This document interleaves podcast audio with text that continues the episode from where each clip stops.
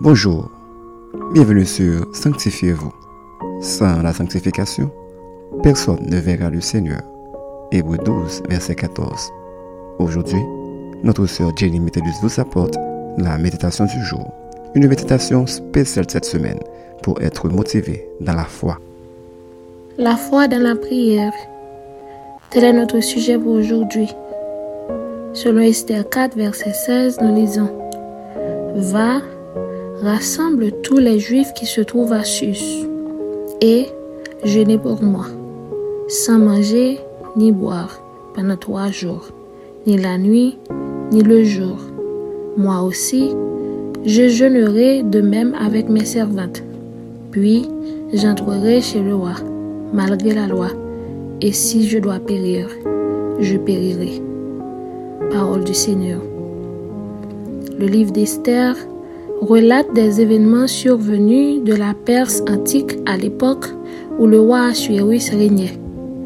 Après s'être séparé de la reine Vasti à cause d'une désobéissance, le roi Assuérus avait choisi Esther, une juive, pour devenir sa femme. Mais, quelque temps après le couronnement d'Esther, il y eut un homme nommé Aman, premier ministre du roi, qui a planifié de détruire le peuple juif, peuple de Dieu, selon Esther 3. Devant ce danger de mort, Mardoché, cousin d'Esther, et qu'il avait élevé car Esther était orpheline, va la demander de parler au roi Assuérus afin de trouver le salut ou la délivrance du peuple juif, selon Esther 4. Comme Esther ne pouvait pas se présenter devant le roi sous peine de mort, elle décida alors de chercher le concours de son Dieu dans le jeûne avec le peuple.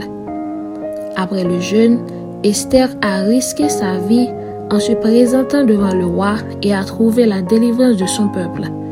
Car un autre édit a été publié et les Juifs recurent l'autorisation de tuer leurs ennemis. Selon Esther 8, versets 7 et 17 et Esther 9, versets 1 à 16. Quel exaucement! Quelle victoire! Mon ami, sachez qu'il en sera de même aujourd'hui de tous nos ennemis spirituels, si nous cherchons le concours de Dieu dans le jeûne comme Esther.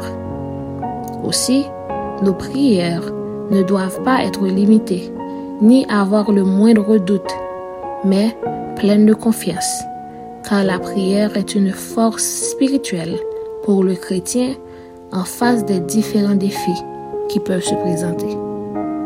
Retenez ceci. Avoir foi dans la prière est nécessaire et indispensable, car en adressant à Dieu des prières pleines de foi, il fortifie, libère, délivre, guérit, sauve des âmes, abat de nombreuses forteresses spirituelles et restaure les familles. Une petite réflexion. Avez-vous l'habitude de prier Dieu dans les moments difficiles? Vous arrive-t-il de prier parfois tout en ayant les doutes dans votre cœur? Notre conseil pour vous est le suivant.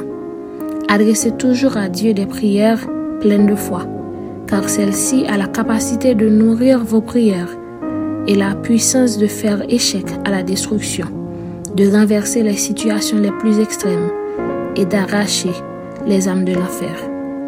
Amen. Maintenant, prions pour apprendre à développer plus de foi dans nos prières. Seigneur, merci pour ce message aujourd'hui. Nous te demandons de nous aider à chercher ta face dans le jeûne et dans la prière, comme l'a fait Esther, afin qu'on puisse trouver grâce à tes yeux dans les moments difficiles. Nous comptons sur toi et nous t'en prions ainsi. Au nom de Jésus-Christ. Amen. C'était Sanctifiez-vous. Pour tous vos conseils, témoignages ou demandes de prière, écrivez-nous sur sanctifiez-vous.gmail.com ou suivez-nous sur Facebook, Twitter, Instagram et sur le web www.sanctifiez-vous.org. Continuez à prier chez vous et que Dieu vous bénisse. La foi fait tomber sous nos yeux les plus fortes murailles. La foi nous rend victorieux et gagne les batailles et gagne, et gagne les batailles et les batailles. Dis encore la foi, la foi fait tomber sous nos yeux les plus fortes murailles.